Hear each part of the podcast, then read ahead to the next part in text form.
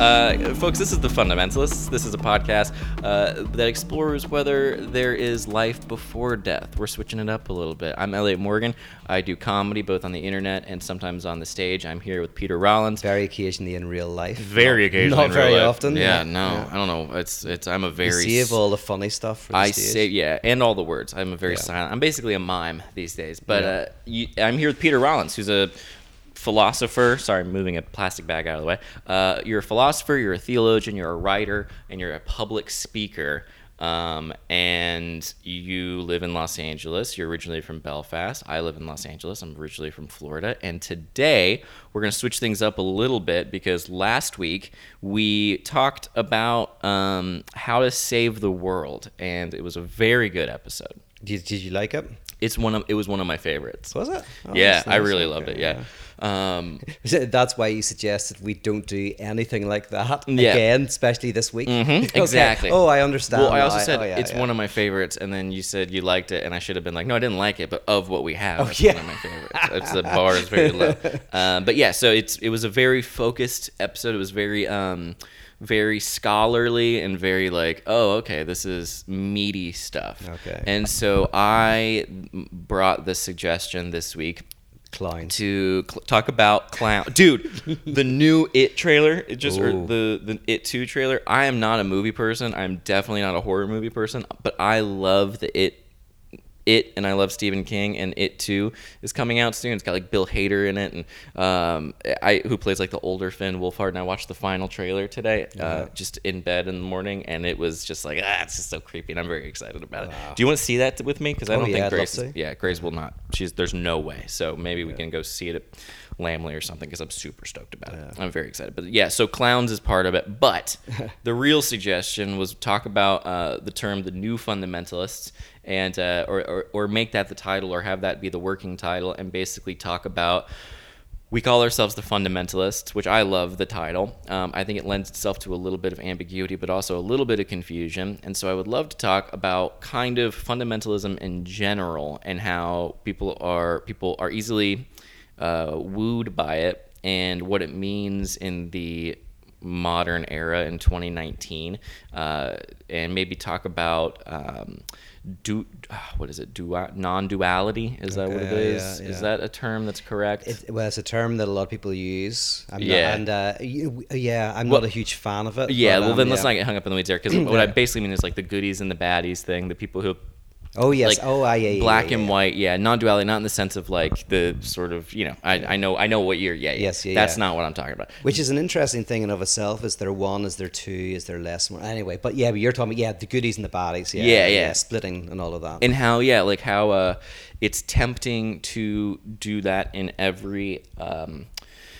facet of life i think there's one of the reasons uh is because at least politically there are two parties. Mm-hmm. And then if you grow up religious there are people who are saved and there are people who are not saved. Mm-hmm. And then you you know everything in life is it's a, the, the yin and yang thing. And so how you know you're either this or you're that you're it's, it's always it, especially with decision making it's like i'm i've learned recently that i very much love making decisions. Like i've grown to enjoy it. And so i'll go okay this this this. Okay we're going to do this. And as a result things move quick but sometimes i end up you know effing everything up but like that's another like everything is like this that and that's it and so um how does that really and that's what i'm that's what i brought to the table Oh, nice. Yeah, because uh, you know I didn't really know what you were going to bring to the table, so we're gonna. Yeah, I still have no idea. Uh, yeah, exactly. oh, that's Basically, great. Yeah, that's yeah, and then why we call ourselves the fundamentalists because I think part of the I don't know if we've ever really talked about like the tongue in cheek uh, aspect of calling ourselves a fundamentalist, but there's there's a, an edge to it because it is sort of uh, when we talked about it, which I vividly remember at the Tiki Bar Yeah. down the street, being like, oh, that's like a perfect uh, title that encompasses like like it's so not what we are and it's so not what we're about that it seems like a perfect uh, a perfect choice for it. But yeah, yeah. And maybe it is what we are. Maybe we there's a part of us that are, all, that are all fundamentalists. So what does that mean? Yeah. So it would be great. I wonder. Do you think? Because I'm going to let you're you are in the driver's seat. So I'm going to vroom, you. baby. I am going to make suggestions. Not Please. telling you how to live your life. I'm just going to offer some thoughts. Did you Like- read what I put on our our bio? Have you read the No, I Bible? haven't. Oh, I put we're not telling you how to live your life. We're just questioning if you're alive at all. Oh, that's nice. I Yeah. like that. Oh yeah. I thought you liked that. Yeah, Yeah, that's a oh, very, very fun. good, very yeah, we're good, we're yeah. we're working on stuff, folks. We got some stuff coming coming down the pipeline. But um, Well, yeah, then, yeah. So, so do you want to? And say no to this if you don't want Mm-hmm. to. Like, do you want to start by like trying to give a rough definition of what Yes, I do. fundamentalist means? Yes, I do. Thank you very Uh-huh. much, Pete. This is fun. Yeah, it's like a fun, like put me in the make me have to answer. This is like a fun, cute, like a quiz. Yeah. Um, my understanding of fundamentalism is that a fundamentalist. It's such an interesting thing because you, you see the person and you don't know exactly how to put words to it. So a traditional fundamentalist, as you would think of it, like a fundamentalist evangelical, is someone who is non um, ebbing and non molding with the world around them. They are, and they're, uh, it's like there's cement around their feet and they are happy about it. And they're like, this, I found the right cement to be in. That's what a fundamentalist is, Very I good. think. And everything that they do is from the cement, but it also keeps them from walking about. Yes. What a good. beautiful metaphor. That is beautiful. Okay, so then I let's start there, and then I'll add a layer onto it, and you might want to add a layer Okay. onto that. Okay, so you've got the person in cement. They've got this solid kind of view or space and uh, the solid world view Gives them makes them security. security, Yes. comfort, etc. Okay, okay. So now to add another layer onto that and go, okay, now let's make a distinction because that's a distinction between someone who is kind of maybe more uh, open to other ideas and someone who's closed. So a distinction within that uh, definition you gave is someone who is certain just because they haven't had any access to other information. I was actually talking to a woman yesterday who grew up in Mormonism in Utah, and she, everyone around her, pretty much believed the same thing that she did. Uh, so she was very confident in her belief. She just believed it. She thought she was right. Um, so there's that. But that person, she then met others. She came to LA who didn't believe the same things that she did. And so over time, her worldview began to expand and change. And, you know, she became open to other perspectives and still, I think, respectful of her past. So there's that. But then there are people who, when they encounter different empirical uh, realities and different ideas, shut themselves down. yeah. And I would say the first we could say is not what we usually mean by the word fundamentalist. Totally, It's, it's yeah. just certainty. If you're open to being empirically challenged, then potentially you Yeah. haven't entered into the world of fundamentalism too much yet. But if you can't hear any information that counters your own without getting angry, frustrated, defensive, then that shows that maybe you're in the grips of a type of ideological fundamentalism. Nice. Does that distinction then add to what you're saying or add another layer? Yeah, to yeah, because I think uh, the the uh, the evangel or not, I mean I'm just using Christianity as the thing because Yeah. it's the closest thing to my personal experience. But the uh, the difference being like the fundamentalist part is the part that is like, oh yeah, I guess it's like you are um you treat your beliefs like a to use one of your metaphorical uh or one of your parable tropes it, you, you treat your beliefs like a miser treats their gold like you treat it like you're like this is what i believe and this is these these are my beliefs and this, this is what and you can't come near it and you can't i can't change it you can't have any of them and did it and i think that's yeah Yeah. whereas somebody yeah. who just moves somewhere and then becomes shifted by it or or or contaminated um, is not. Yeah, and and there's a beautiful element to that metaphor actually. When you were talking there, going, oh yeah, because not only could you see fundamentalism if I in, caught in fundamentalism like the miser with their gold, they're holding on to it. They're this is this is what holds them together. So the miser probably you know the stereotypical example they live in poverty, they've got bad relationships, but weirdly as long as they've got all of this gold buried at the bottom of their garden, they don't experience the poverty of their life. Yeah. But the other element of the miser is the miser doesn't spend the money. And that, that's an interesting thing about fundamentalism as well is it's not about enacting your beliefs, it's about having them. Yeah, so, yeah, yeah. So so you don't necessarily need to enact you, you're a fundamentalist doesn't need to enact what they believe in any significant way. They but- don't have to go out into the world and Yeah. make fishers or make men, fishers of men or whatever. They In have fa- to, yeah. because they believe that people should, and that's more important. That's more. In, fa- in fact, interestingly, whenever someone does enact their beliefs within a fundamentalist structure, they can be uh, a threat to that structure. Yeah. That that in some way, it's really it, the beliefs give us something. The beliefs perform something. It's just like it's almost like money performs an act. I can use money to buy stuff, but when you're a miser, the money performs something in and of itself. So the money doesn't perform an act in that you go out and spend it on Sure. drink the money itself is a performative act so you don't need to spend it in fact you don't spend it you hold on to it and there are certain beliefs that we have that we don't need to or want to enact but but because we already they're already doing what we want them to do and and and that's what i think you see with an ideology is certain sets of beliefs that that just we hold on to them because they hold us together Yeah, that's beautiful. Um, I started a new book uh, two days ago. What's today? The 18th. Yeah, this is the the second book you've read, Or the is the eighteenth. It's the second book in the past five years. I was thinking about that the other day, and I was like, "Have I read like three books?" Like I was like, I don't know how many books I've read. You're actually a you're a good reader. I always see books around. I read well. read a fair amount. That's that's the miser part. Yeah, the Oh, books yeah. are there. Yeah, oh, I a- have my books. That's a Just don't great read them or enact them. Yeah, yeah, that's, Uh, a, that's a beautiful metaphor because how many of It's us have lots of books and they, we don't read the book because the book's already performing its act, exactly. which is I just don't need the knowledge. Yeah. I, other people have the knowledge that I have the books, and that's Yeah. close enough. Oh, Uh, that- by the way, that's transference, is where we believe that it, we, transference that's the word i was trying to think of the other day because i was talking about therapy and and uh, grace mentioned that it was like i it's like a father son relationship and i was like yeah that's a term that happens in therapy and I was like, Yeah. I mean, and it's such a basic notion of reality is that transference happens all the times. Whenever we believe that there is a subject supposed to know, someone out there, a book or a person who knows, we don't have to know, but as long as we know there's someone out there who knows, we feel comfortable. Mm-hmm. So you have the book. And you don't have to read the book, but you, because in one sense, that someone else contains the knowledge, and you just hold the book.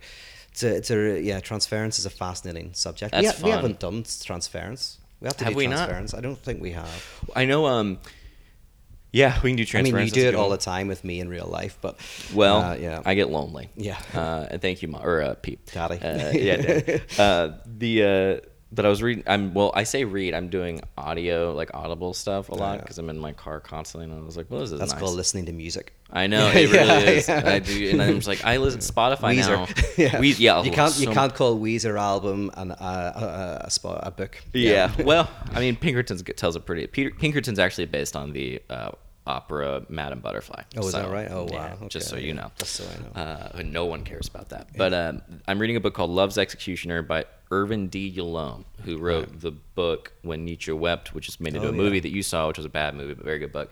And um, I had bought it like a while back with like credits on Audible. and I didn't realize it, and so I just had it in my Yeah, because you end up they start racking up. They do. And then they take them away so as you don't have like a hundred of them. Because I, I, I realized for a year I would just had lo- all these credits Yeah. that I wasn't using. It's kind of cool, Yeah. but then uh, yeah, I had a bunch of credits. I was like, all right, I guess I'll buy some books. And it's like the only academic book they have on Audible is uh, Viktor Frankl's Man's Search for Meaning or something like that. They, I think it's getting better, but for a while it was I I not. It that, wasn't yeah. good for. Um, yeah. so it's I started reading an Irvin uh, Yalom or Yalom. I don't know how to say it, but he um, I, I, I love his writing. He basically is a psychotherapist, and he's his books are like fictionalized tales of his his um, patients. And um, the first chapter, it's like short stories, I guess. I don't really know yet, but the first is on. It's called Love's Executioner, and it is about a woman who comes in and she's like 70 years old, and she basically says that she's tried to kill herself. And uh, he changes all the names and everything, and makes a point to make sure that you know that he changed the names. But she basically says that she tried to kill herself. She's going to try to kill herself again. She'll probably be successful. There's nothing um, he can do to stop it. She's seen all these therapists, and the reason is because her heart was broken eight years ago by her therapist that she fell in love with, had an affair with, and um, then he cut it off. And since then, she's been obsessed. All she does is call him. All she does is like freak out. And all she wants is to know why she she why it ended and when the only I mean, there's the danger of transference there. I mean, like that's terrible. There's like oh, in a in an analytic setting, there's a massive transferential relationship Yeah. That, and then she's suffering from like Yep. uh, Yeah. Anyway, keep going. Yeah, it's the exact, and that's what the whole chapter is about. Like the um, author, narrator, whatever, is like this. It was he like talks about how infuriating it is to to hear as someone on the other side of the, or other side of the couch or whatever, being like, "Oh, this is the danger of therapy. is People Yeah. can be really hurt by it," and um, and he he realizes when she is talking about the therapist that she's in love with, that who she hasn't talked to in, in eight years, that um, f- he calls it a love obsession. And he's like, it's not really love because he's she's not really talking about him as a person. She's just talking about these sort of romantic trysts that they had. They walked along the Golden Gate Bridge, and um, then they had sex, and he cut her off basically. And, and she was an older woman, and he was in um, his 30s, I guess, like early 30s. So he's a therapist who's like, for some reason, having sex with an older, you know, lady who's also a patient. And so the author is sort of like wondering if there's some kind of he's acting out some kind of psychosexual Yeah, problem on his patients. counter-transference there. Yeah. Exactly. Yeah, countertransference. Yeah, and uh, and so, but what was interesting in it, and the thing that I thought about when you mentioned that thing about the miser or the beliefs and all that, is he basically is like, I can't. He's like, I, I can't say anything negative about this guy. Michael is his name, the the other therapist. He's like, I can't say anything. Um, That's his real name. You've changed the false names back to the real names. you know, I may Yeah. have actually because I think it's Matthew. it. Yeah. um, but was I started the uh, the book on July 16th, and in the beginning of the book, she just goes, "The last time I saw him was seven was 12:30 p.m. on July 16th," and I was like, "Wait a minute!" And it was like the second I started the book, and I was like, "Oh," I was like, "I have to finish it now." Wow. And uh, yeah, which is just pure pure fun times. But um, I just took it as like, oh, I'm supposed Yeah. the the cosmos are aligning, so I have to read this book. But yeah, so he basically is talking about like she held the belief that she was so in love so dearly that he knew that if he mentioned or talked poorly about this clearly terrible therapist Yeah. um, and clearly in the wrong therapist that it would betray the relationship that he was trying to build with this patient of his and i think that there is an interesting parallel where you can see in certain people that if you challenge their beliefs it can disrupt the foundation of the entire relationship Yes. as a result Yeah. of their fundamentalism Yeah, I mean, because in one way, the success of a transferential relationship in an analytic setting is when the person, you know, transfers onto you the subject supposed to know, um, and then you gradually uh, disappoint them from within that transferential relationship. In other words, you disillusion them very slowly um, from this notion of the guru. But the worst thing can happen is what happened with her is that she had the transferential relationship. He cut it off, and she wasn't left with basically get uh, overcoming transference, but she was left with basically the abandonment of her father. Know? So it's yeah, that that that would be very traumatic. Yeah So he, so the, so the new therapist has to you know rebuild a transferential relationship and then try to try to do it correctly. Yeah, and so and that's the kind of crap that I read when I'm like Yeah. having a good time and wanting to relax and stuck Yeah. in traffic. I'll be like, let me check out this old woman who's in love with a therapist from the 70s. But anyway, That, yeah, and that okay. This is this is interesting because this brings me on to something I would love to talk about in relation to fundamentalism. Great. Um, and it is what what's called the real with a capital R, and the real is a very difficult concept. Um, but basically, if you can think of what the real is, the real is what that man was to that woman. He is not just a normal person, superhuman. Like he, he could never live up to the obsessional desire that she has, right? He could never one do could, it. So yeah. yeah, and so in a way, Lacan once said this really very clever saying. He said, God has every possible perfection except for one existence. Right? Mm-hmm. Now, what Lacan is doing there is he's playing on this old philosophical debate. So, Anselm once said, God, the word God means that thing that has every perfection. So whether you believe in God or not, when you use the word God, you're describing something that is perfect. Yeah. Um, and then Anselm does this trick where he says, well, if God, the definition of God is every perfection, then God must also exist because to exist is to, is better than not to exist. Right. So then Kant came along and he said, existence isn't a property. Existence is like a reel upon which you hang properties. So you don't say to somebody, "Oh, they're a, tall." a reel upon which you hang properties. My accent, real as in R A I L, not R E A L, like a real. Oh like a- wow! Yeah. Wow, we went down. Okay, I yeah, gotta. I'm glad you stopped me there because I, for, I forget that my accent makes it hard to. if I was listening to this on the app, I would hit the back 30 seconds so I could rehear what you because I was like, the real. Okay, got it. Yes, the real is difficult to, conceptualize. Is. yeah. so what, what else do you call that? A real? Like what do you call that? Um, No, that makes a Yeah, rail. Okay, a rail. But I'm also rail. have a slight southern the rail. rail. Um, but yeah, so so like you don't say something like, "Oh, the person's tall, uh, they've got brown hair, blue eyes, and existence." Yeah. right. Existence is what allows them to have blue they eyes and exist. hair and tallness. Yeah, yeah. But then, so then Kant playfully uh, twists the term and he says, you know, no, no, no, God has every perfection except existence. Now, what he's talking about is the real. What he means is the real is the thing that you really want, the thing that you become obsessed with, and it has every perfection. You look at this thing, this woman you want, this man you want, this wealth you want, this whatever, you look at it and it's got every perfection except one doesn't exist. so that's why you never get what you want when you get what you want. That's why there's always this you get stuff and it's fun, but if if there's always this slight uh uh, this is not that. There's always this slight kind of like, oh, my desire hasn't been fully consumed. There's something else, because the real is the shiny object that that you revolve your life around. Yeah. that has everything but existence. That's why Lacan called it the real the with a flying capital spaghetti R. monster. Yes, if that's your yeah, that, if that if that that yeah, I suppose the flying spaghetti monster was a- an attempt to, you know, show this structure in a humorous way. The flying spaghetti monster was when a bunch of nerds thought they were cleverer than they actually were. All right, ah, okay, yeah. That's my hot take. That's your hot take. I like that hot take. Um, yeah, I so- remember being a kid and seeing the flying spaghetti monster back when I was like a kid and very, very like, this is what I believe. I'm 100% right. I got it all figured out. I'm in fourth grade. And uh, I remember seeing the flying spaghetti monster and being like, that's dumb. yeah, But it's a teenage thing. Yeah, it's a teenage thing. You have to yeah. go through that. It's like phase. this. It's like Yeah. the. It's like rebellion on like that. Like anyway, sorry. Yeah. Yeah, so there's a rail, and you're saying rail. No, I'm saying real. okay, now you're saying real. Good with God. the R E A L, and Lacan, Lacan has it with a capital R, and he- basically So the real is what you're. kind of it's like the real is um, it's a it's a site within which objects appear that you really want. Are you saying R E A L when you say that? yes, The real fact, is the site. yes. I'll- Okay. I will never talk about a clothing reel again. Cl- maybe just say clothing. Clothing yeah. reel when I mean And you mean yeah. clothesline? Maybe a clothesline. Clothesline. Yeah. Yes, clothesline. Where Clothesline hang- works. Okay, great. okay, okay.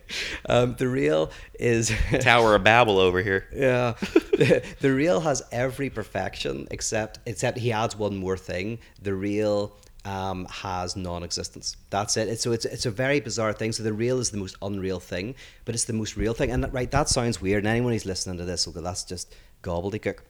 But when you actually apply it to your life, where something becomes so incredible, like that man for the woman, that analyst for the woman, so incredible, like the only thing that exists for her really is him. Like, Yeah. like everything else is uh, ethereal. Nothing else matters. She probably Yeah. doesn't care about anything Hence the him. suicide. And Yeah, suicide. Like she wants to take her whole life. So he is the most real thing, but the only thing he has that's in addition to that is non-existence. Yeah, he's not there. He's not there, and that that that real is a product of symbolization and connected with fundamentalism. Then I would say the fundamentalism of all stripes has a connection with a sublime object of some kind. Like, and sub- by the word sublime, I mean The real. The real. Yeah, totally. Yeah, there's Um, some kind, and I think that also applies to like the love sickness thing that people get because I, I know like I've had situations where I have cut things off and I've been like the the therapist in the situation, not in the sense of the therapist, but in the person who abruptly cuts something off, and I think it's a very jarring and traumatic thing for people, and I think it often is the most traumatic when they have done something like that, when they've done the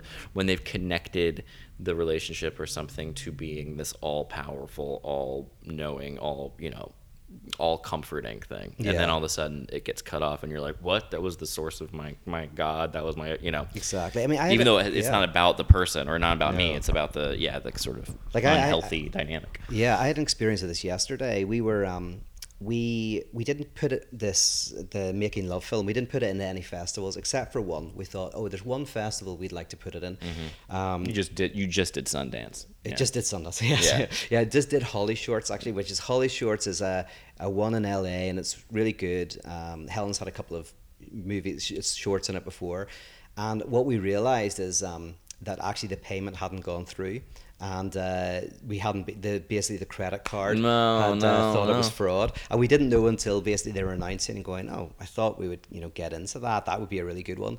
But what was interesting to me is my experience of that is I had no interest in any festivals. I w- was just kind of oh we put it in if you want. But as soon as I realized that it couldn't happen like we suddenly I realized that I was starting to imagine, oh, but like we could have won the thing, and then then we got like that's the, all the Oscar shorts from the last few years. I think have come Yeah. from Holly Shorts, and it was funny. So what happened is it became real. Yeah. the real with a capital R, and it, it became it had all these perfections. The clothes reel. The, yeah, the clothes reel, yeah. Except the one thing that it wouldn't exist because if we got in, it would have been completely irrelevant. So even in a very small level, I noticed the how how the failure of something kind of like opens us up to this dimension. Mm-hmm. And fundamentalism, I think, is if we went deep enough into it, I think at its core, it plays into this dimension of language that we have. Is the the fundamentalist in us has a, a, a vision of something that is perfect and great that we revolve around and we kind of get sometimes we glimpse it or whatever, but it's ultimately a weird type of fiction that seems like it's the only thing that exists. Well, and if you had a belief or whatever that you that somehow connects you to that that real with the capital R, of course you're going to treat it like it's the most important thing in the world. Like, of course you're going to be like, you know, no, this this person is the, the love of my life, and I without them I am nothing. And that- it's because you, like, anybody would would act like that if you actually on some conscious or unconscious level connected that with that big thing. Hundred percent. And then the opposite of that, like somebody goes, okay, what's the opposite then? Like the kind of obvious thing is like, oh, is the opposite then you don't value overvalue because love is overvaluation. It's valuing one thing like infinitely, really. Um, so is the alternative that that we don't do that.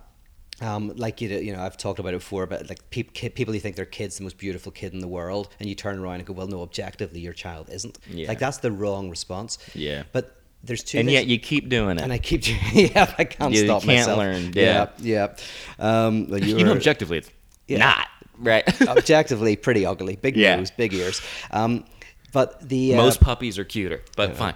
I mean, definitely, if anyone's listening to this, you should look up. There's a Mitchell and Webb sketch where the best man speech gets up, and the the, the Oh, groom yeah, says yeah. to the most beautiful woman in the world, and then the best man's like, "Yeah, just before I start the speech, you know, I just want to say, like, you know, she's obviously not the most beautiful woman in the world," and everyone starts booing. He goes like, "What? You guys think she's the most beautiful woman in the world?" Like, I think if she was, the paparazzi would be here. We'd be drinking champagne, not sparkling wine. I realize I'm gonna I'm gonna do a dissertation one day on Peep Show because I've I've I was in like the shower the other day and I was thinking about Peep Show and I was like just hearing their voices in my head and the way they communicate and the way Mark is always like really? Don't you think there would be a on every street corner if all of a sudden people were and like the way he defends everything is always like very logical and then Jez is always just like no man that's how it, you know da-da-da," and he just Yeah. like he doesn't care at all and there's always there's so it's they're perfectly written but anyway no, it really um, is. But yeah, so, yeah, so- oh yeah, so that was our our, our weekly peep show I know, uh, honestly, aside That's terrible. I, I, I just think in peep show quotes and I I know. Um, I well the memes too. I've been following. The, I saw Oh, you yeah. followed the meme account, so I've been following a bunch of the, the accounts, and it's just like just the snippets of. And the the best one is Jez going, "I don't want or uh, I don't want to tempt fate, but I think everything might be perfect forever." yeah. or whatever it is. Yeah, like th- oh, that's the real. That's Yeah, the yeah. real. Jez falls in love, and he says, "I don't want to tempt fate, but I think everything is going to be fantastic forever." yeah. yeah, and that, that that's a perfect articulation of of how the real makes its impact. because you it's so funny because you're like it's so true and that's like a perfectly written like it hurts you a little Yeah, bit. because he just says he basically articulates the structure that we Yeah. go, oh yeah, yeah, I know what that's like. Um, but that the difference between that, I think is- that's what I said when Grace and I started dating. I think I told you that. Oh, yeah, you I did, was like. Grace and I are officially dating. I don't want to tempt fate. I think everything might be perfect forever. Yeah. everything's gonna be wonderful. Anyway, sorry. Yeah. Well, that, that and that that could be called idealization. We all feel it, but that that's where fundamentalism rests. But the alternative is sublimation. The alternative is to see someone and value them in their imperfections. Mm-hmm. Uh, Paul Tillich talked about the difference between unbroken myths and broken myths. So you have an unbroken myth or story, and that's kind of like where you think it's perfect Mm-hmm. and you don't see any flaws. Um, but then a broken myth is where you embrace it just as much, but with but with its fractures and with its imperfections. So that's where you start to escape fundamentalism. It's not that you don't have a position, and it's not you don't have a position that you won't live and die for. It's that uh, when you say my child's the most beautiful child in the world, you're both saying your child is, in the sense that they are the measure of beauty to you, but also you're saying that you know this is not some sort of weird kind of like God's eye claim that that my child would win every pageant. I see what you're saying. Yeah, because you would. I was like, what would you live and die for? That is not somehow a fundamental belief, but I guess the love of a child would be would be one for sure. Yeah. Yeah. But like, I can't imagine any kind of national nationalistic type thing where you I would see someone who was willing to die for their belief that d- was in some way also holding it Yeah. uh, very very closely. With with one possible exception. Here's my exception: is to die. Drugs. yeah, die for drugs. I would die for drugs. Um, to die for peep show. No, to Yeah. um, to die in order to keep the space of reality open, to prevent s- uh, the political or social Yeah. space from closing into a type of um, uh, closed totalitarian circle. yeah, altruism, altruism, basically, like Yeah. true, like for your fellow man and for the people, like a community, basically. but in a particular way, yes. But but the the, the what I want to add, kind of a layer onto that, because you're right. But then there's people who are altruistic. I can't even say that word. Altruistic. altruistic. Yeah. Um, in but in the most terrible ways, right? Yeah. So it's actually going. it- It's like this. It's saying that I would die in order to because I believe in the space of the fracture so much. So, for example, you have a you have a you live in a country where it says it believes in justice, freedom, and democracy, or whatever. Yeah. Um, and you say, I'm going to die for my country, right or wrong, right? So that's kind of a certain form of patriotism. I'll die for my country, right or wrong. Yep. I don't care what they do. But then someone else might go, I believe first. in my country. Yeah, America. But here, they're two America first, but very slightly different. So the first is that patriot, patriot, America first, whatever. Oh, in fact, yeah, that's what that means. I just realized America first, right or wrong. Yeah. Okay, yeah, very good. Well, maybe it does. I don't know. Yeah, well, sounds like it might, yeah. Yeah. But then the other alternative is you could say, well, my country stands for democracy, freedom, and justice.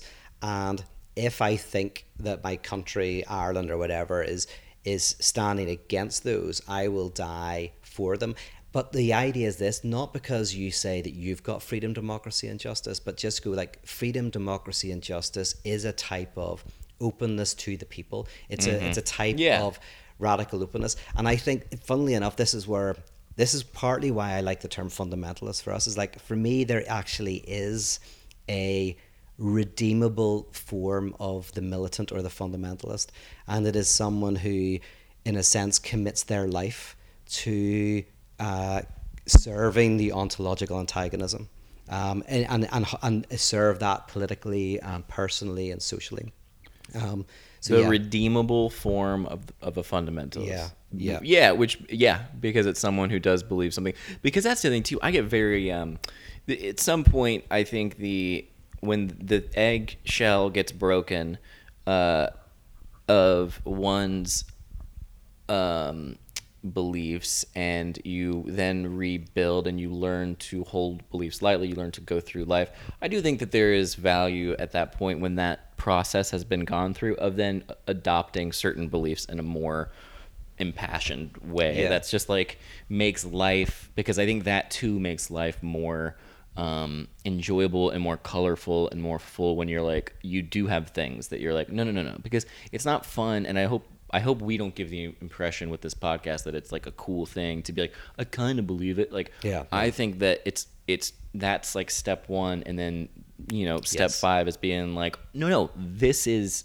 this is right this is wrong this is what I believe knowing all the while you could be wrong you could be having mistakes and you could change if empirical data says something different hence staying away from like the bad fundamentalist stuff but then still having like hardcore steadfast like nope like this is how I this is what I believe Yeah, and and the way the way I would articulate that because the the thing I don't want to do is and see what see what you think of this. See what you Great. think, right? But okay, so you've got you've got your first step thesis, right? You believe something very strongly. You go like, I'm gonna, you know, I live in, I've I've got the answer, even though you were brought up in a certain country with a certain belief. Like the dice were rolled, you happen to score a certain number, and that's what you believe. But you assume that belief subjectively, and you think, I've got the truth, right? Yeah. So there's your position number one. Then the antithesis, which is what people usually go to, hopefully when as teenagers, usually is they start to question all of that. They start to go, hold on a second, you know, my beliefs are a product of my environment and da da da da da, and they then reject that, and then you enter into a type of a form of um, uh, you know skepticism. Now, the, for me, the um, the next step, which can be called the uh, well, the first can be called the um, there's a few ways to call them. I hate the word synthesis, so I don't want to use it. But so there's the thesis, there's the antithesis, and then there is this third space. the synthesis because it's filled with sin Yeah. Yes. But so we're using synthesis, but not, but in a different way from the way it's often thought of in philosophy. The synthesis is actually where I'll allow you- it. Yeah, Thank you.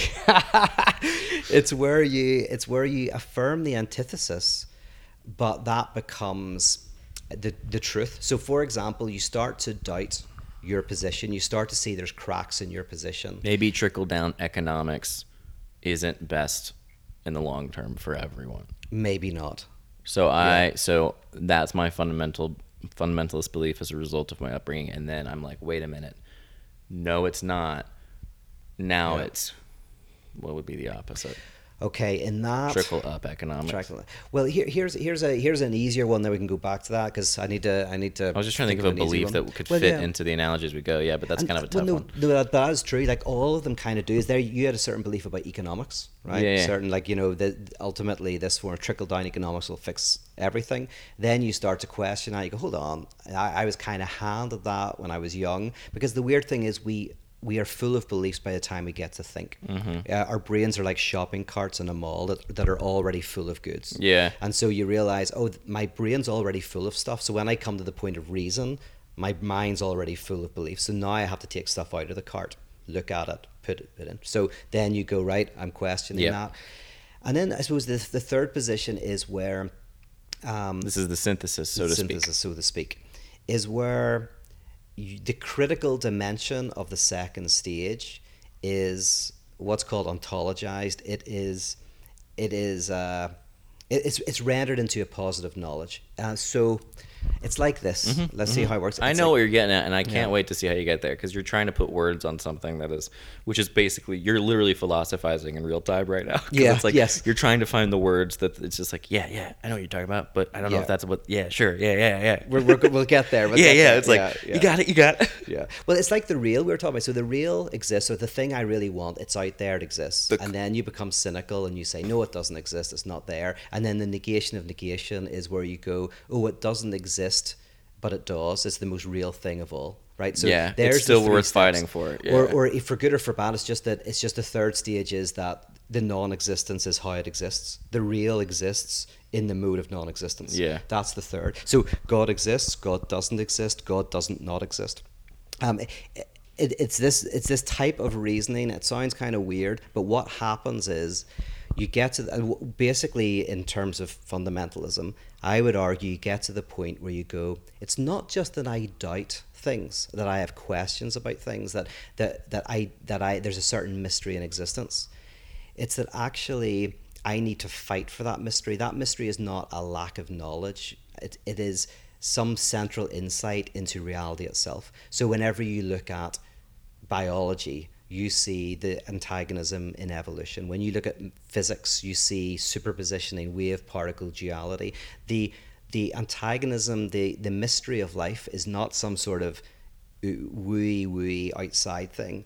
It's a fundamental structure within reality and you connect to that. So whenever I say the new fundamentalist is the one who fights to keep the world open, the one who fights to prevent us from thinking we can create a utopia that fixes everything, because I think that's where fascism comes from, is that the, the, the new fundamentalism, the new fundamentalist is the one who says, I am a servant, I am an apostle Yeah. to the rupture of reality.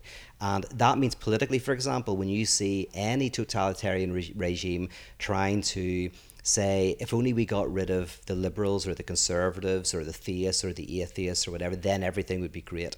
If only we could do X, Y, and Z, everything will be fine.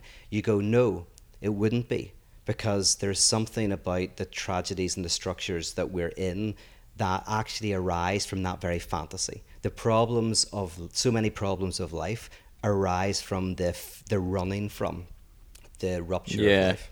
I don't know if that But if we any did, sense at all. if we got, if we did get rid of men, yes, things would be things better. would be perfect. Yeah. yeah, and that's the that's the point. Of, that's the point I've been trying to make this whole time. yes, uh, yeah, that was that's a good point. I feel like there was the, some Yeah. of the the language there. It's it's so philosophical that it becomes like you were saying gobbledygook. where you're like, Gobbledygook, I know what you're getting at, but going.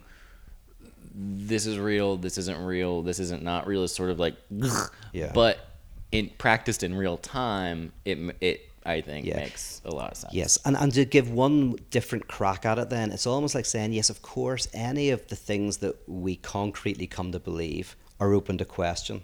Absolutely. The one thing that's not open to question is that everything is open to question. Like mm-hmm. the one thing that ha- the one thing that you find when you start to experience doubt and unknowing is you go like, oh, I currently have doubts, but maybe in the future I'll know the answer, which is transference. There is some future person who has the answer. um, but nice. then you get Full to the circle. point. Full circle. Yeah, there you go. We're, look at that. We're we're pros. I mean, Callbacks, philosophical we doing? callbacks. Yeah. Okay. Um, but then then the next step is you go, oh, the doubt and the unknowing isn't because of some contingent failure in me that I'll one day solve. The the openness of reality, the the unknowing and mystery is part of the very nature of reality. So you don't overcome it. It's Yeah. actually you come to terms with it. So that's and therefore there is some positive knowledge you can have. The positive knowledge you can have is that there is an antagonism or a deadlock in reality, and that that deadlock, when we avoid it, causes all sorts of problems. It's basically going as well. The new fundamentalist is the one who says, "I want to be." Uh, the people are. what's that? I want to be where the people are. It's a Little Mermaid song. Okay. So, Uh, a what song? A Little Mermaid. Oh right, oh, that's beautiful. I'm- yeah, I'm- you're welcome. bringing a tear to my eye. That's yeah. the first time I've ever sang. So. Yeah, um, but the new fundamentalist is the one who kind of wants to be true, like every fundamentalist, to the true uh, nature of reality, but acknowledging that the true nature of reality is a certain commitment to the novelty and antagonism of yeah, reality. yeah. A certain yeah, fighting for reality means going. I'm gonna fight for the fact that this kind of like it's kind of crazy, right? Kinda we don't really yeah, know what's yeah. going on. and if we don't embrace that, we're going to kill each other. you know? Yeah. like because all great political movements forward are kind of where novelty is able to enter because someone says maybe this is not as closed off as we think. Yeah. Maybe there is a crack in our ideologies that can allow us to communicate. You know, I've noticed in um, recent months um, through sort of, and we've talked about this a little bit. I don't know if we've talked about it on mic on the mic or not, but um, Sorry, am I boring you? yeah, I kind of got bored with some of that. Uh, some of that I lost you, um, and I started thinking about other things. But uh, that's only the the when the terms get like like Yes. the moment I start. I understand it, and then I'm like, yeah, and I get excited about it, and then the, when I stop understanding it, I sort of uh, I, I check out. But yeah. anyway, apologies. But um, uh, so I was no. We've talked about a little bit about like the lack of um, drive uh, and sort of spark that I've had over the past little yeah. bit. Probably the past, I would say, 17 years. 17 years yeah um, which is you know i'm 18 years old so it's Yeah. most of my life but yeah it's been probably i would say the past eight months Mm. and um and at first i was like oh i'm dating a new person and that's what it is and then i was like oh no this isn't it and i i think what's part of what it is is I've become a little disillusioned with certain elements of work and certain elements of this of career and all this stuff where it's like I have this sort of um, uh, way of operating where it's like I don't necessarily think that there is ever any kind of perfect situation. Like I don't necessarily believe that in the future um, I will be some big famous comedian, and I don't necessarily believe this does sound, by the way, like when Jez says, "I think I'm starting to realize that I might be in the large percent of people who aren't going to be a very successful exactly. musician." I might be in the ninety nine percent. Uh, Yeah. So, but I also operate. Mind you, you've already got there. That's the funny thing. I'm having a that's, great- That's the yeah. no, but you got there as well with with SourceFed. Well, just- you hit the pinnacle. it shows you it's it Yeah. teach- all of it teaches it's all to the same end. It just it- shows you that yeah, there's that no shows you the real. That shows you how the real works because you hit it when you were like, what age were you? twenty five or something. You hit like it that. at yeah. 25, and but then the re, but the real because it doesn't exist, it has every property but existence. Then it keeps moving. But This- anyway, I- yes. keep going. I don't want to interrupt. No, you. no, you're fine. That's very true. There's also a part where it's like I got that success, but it's still there's that potential thing of like I don't feel like I've lived up to my potential at all. Like I feel like I've been very like like I don't feel, and I don't, I think that's maybe like a floofy artist thing where it's like you put one thing out and you're like, no, that's not me. This thing's me. Oh, that's not me. This thing's me. And it's always sort of like the the moment you're done with something, you're sort of embarrassed by it. You're sort of like, oh, that's just the old me. Like this new thing that I'm working on, that's the thing. And so it's always that like the thing that you're working on is never the thing that satisfies you. In that, and that's the real. That's you're again defining the real, the clothing line. The flip side of it is I also the yeah the clothes rail. Um, the the thing that I think I get frustrated by is I also, despite n- probably knowing on some level that like I'm not reaching my potential, I probably never will feel like I've totally reached my potential.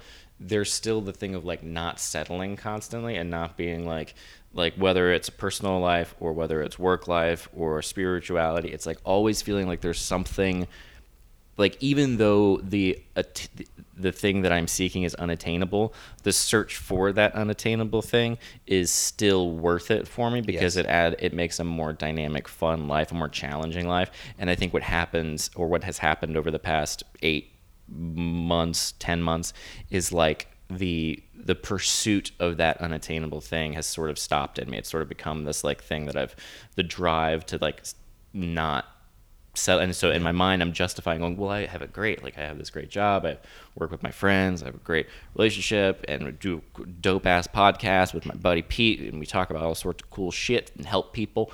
And um, so it's sort of settling basically. Yeah. so i think the funda- the fundamentalist thing is interesting because it's like you don't want to disillusion yourself into thinking that there is perfection. At, on the flip side, I get frustrated when it's like talking to people and then I get very emotionally bogged down by it because I'm like, no, you still go, for, like you still strive. And then what I get in response is, um, well, you know, it's never going to be, it's never going to be great. It's never going to do it. And it's like, that doesn't mean you don't go for it. Like, doesn't mean you don't.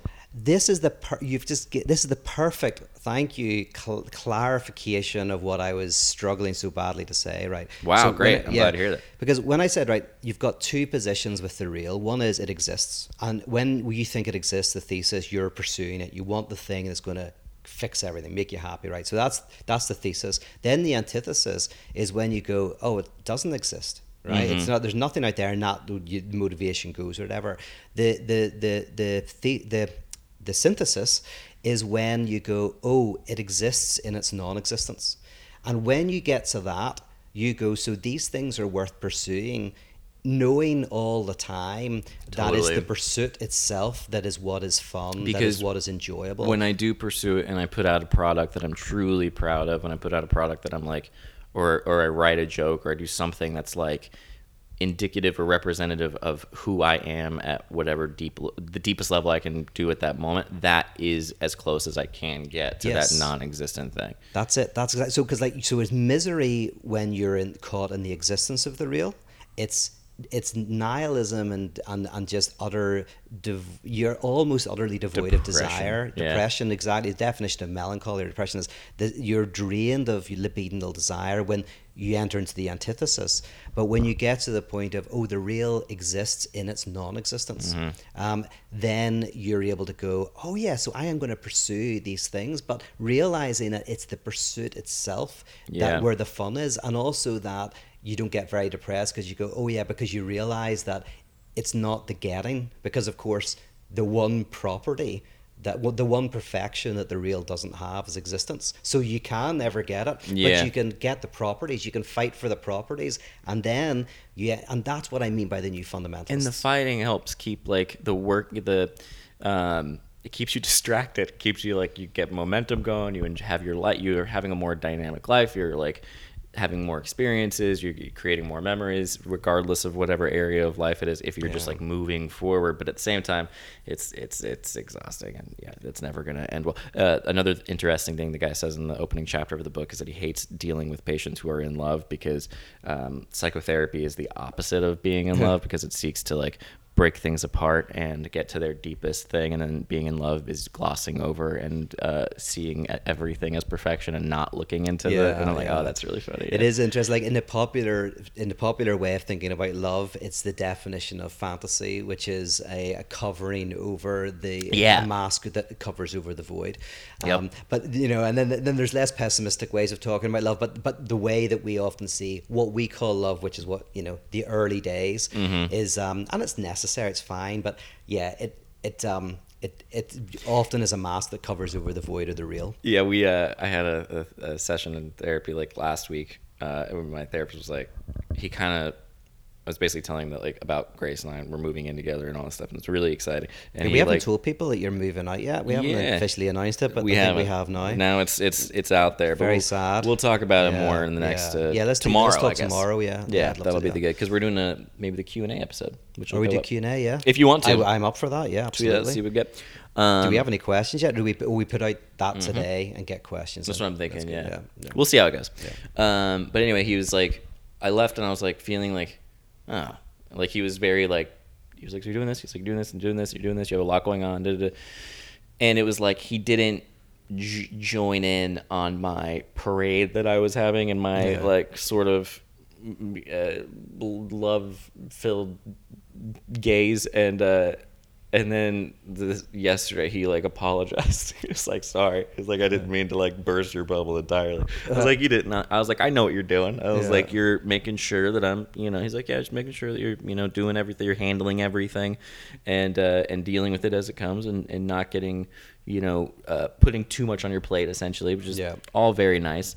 But going back to that's what led to the conversation of being a, the father son transference thing of like I'm looking out for you, you know, Yeah, that kind yeah, of thing. But, um, that being in love part of being all that and then being like, oh, everything's going to be perfect. Fortunately, that situation is great because Grace also goes to therapy and we can talk about all this shit as we go along. But anyway, because it's all very there, there is there is a type of love, and it'd be too much to go into, but there is a type of love that's on the other side of fantasy, and that's what that's what we're, we're like. There's a there's a phase where you have love as fantasy, but love that exists on the other side of fantasy is is the type of love that embraces the difficulties of this and that, the other thing, and Mm-hmm. The real and, stuff, yeah. and the truth is, we're all a mix of both. And, you know, it doesn't. It, it's not a big deal, but at least uh, in therapy, there, the attempt is to help us get more onto the other side. Only because if you're fully on the on the side of love as a mask that covers over the void of the real, then you're likely to crash and burn. Yeah, exactly, yeah.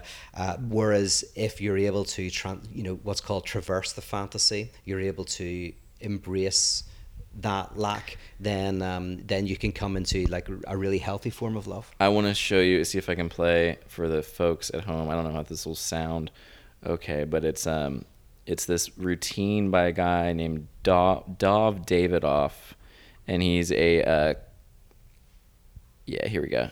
It's a uh, okay. So this is like seven years ago. I just played a little bit of it, and he's he's a a uh, road comic basically, but just listen to this and, and it's on. I think it's very interesting. It's very good. love is like what you know like you ever love somebody but and but and you're still like I don't like you. you know what I mean? Like I love you. I just don't fucking, I don't want any part of you. I love you and I hate me when I'm near you and motherfucker. Cause the love, the love, love is like the highs are high and the lows are low. If love were a drug, people would be like, yo, stay away from that shit. you could lose your house, man. He like takes off with us. Stay away from that. Because love makes you crazy. It's like you're on some hard drug, you know? It's like being on drugs. Six months will go by and your friend will be like, You married who? She took what? And you'll be like, There's nothing I can do. I was on that love, motherfucker. Ah. You got five dollars, I'm hungry. I was in love. It's all so weird. It's all so weird. Even in relationships, you know, it's like this is why a crime of passion is a legitimate defense strategy in a court of law. A crime of passion means you did some shit you never otherwise would have done had you not been in a relationship while you did it. and the court recognizes that. It means the prosecutor said to the defendant, Did you or did you not kill your spouse? And somebody was like, They wouldn't shut the fuck up. And the judge is like, we understand. we understand.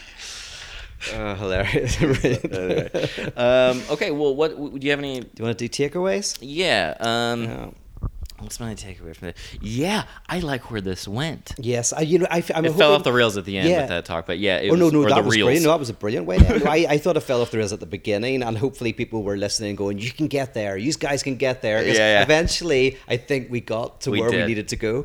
Yeah, the, I expected to get to this. I think it's good to sort of summarize, sort of figure, especially Yeah. if we do, you know, the whatever we end up titling. But the um, yeah, getting people who are, are new to to this wondrous podcast to kind of have a bearings on the general stuff. I think is good because otherwise we might get too too detailed. But um, that's Yeah. inside baseball talk and not not necessarily uh, worthy of, be, of even talking about it now.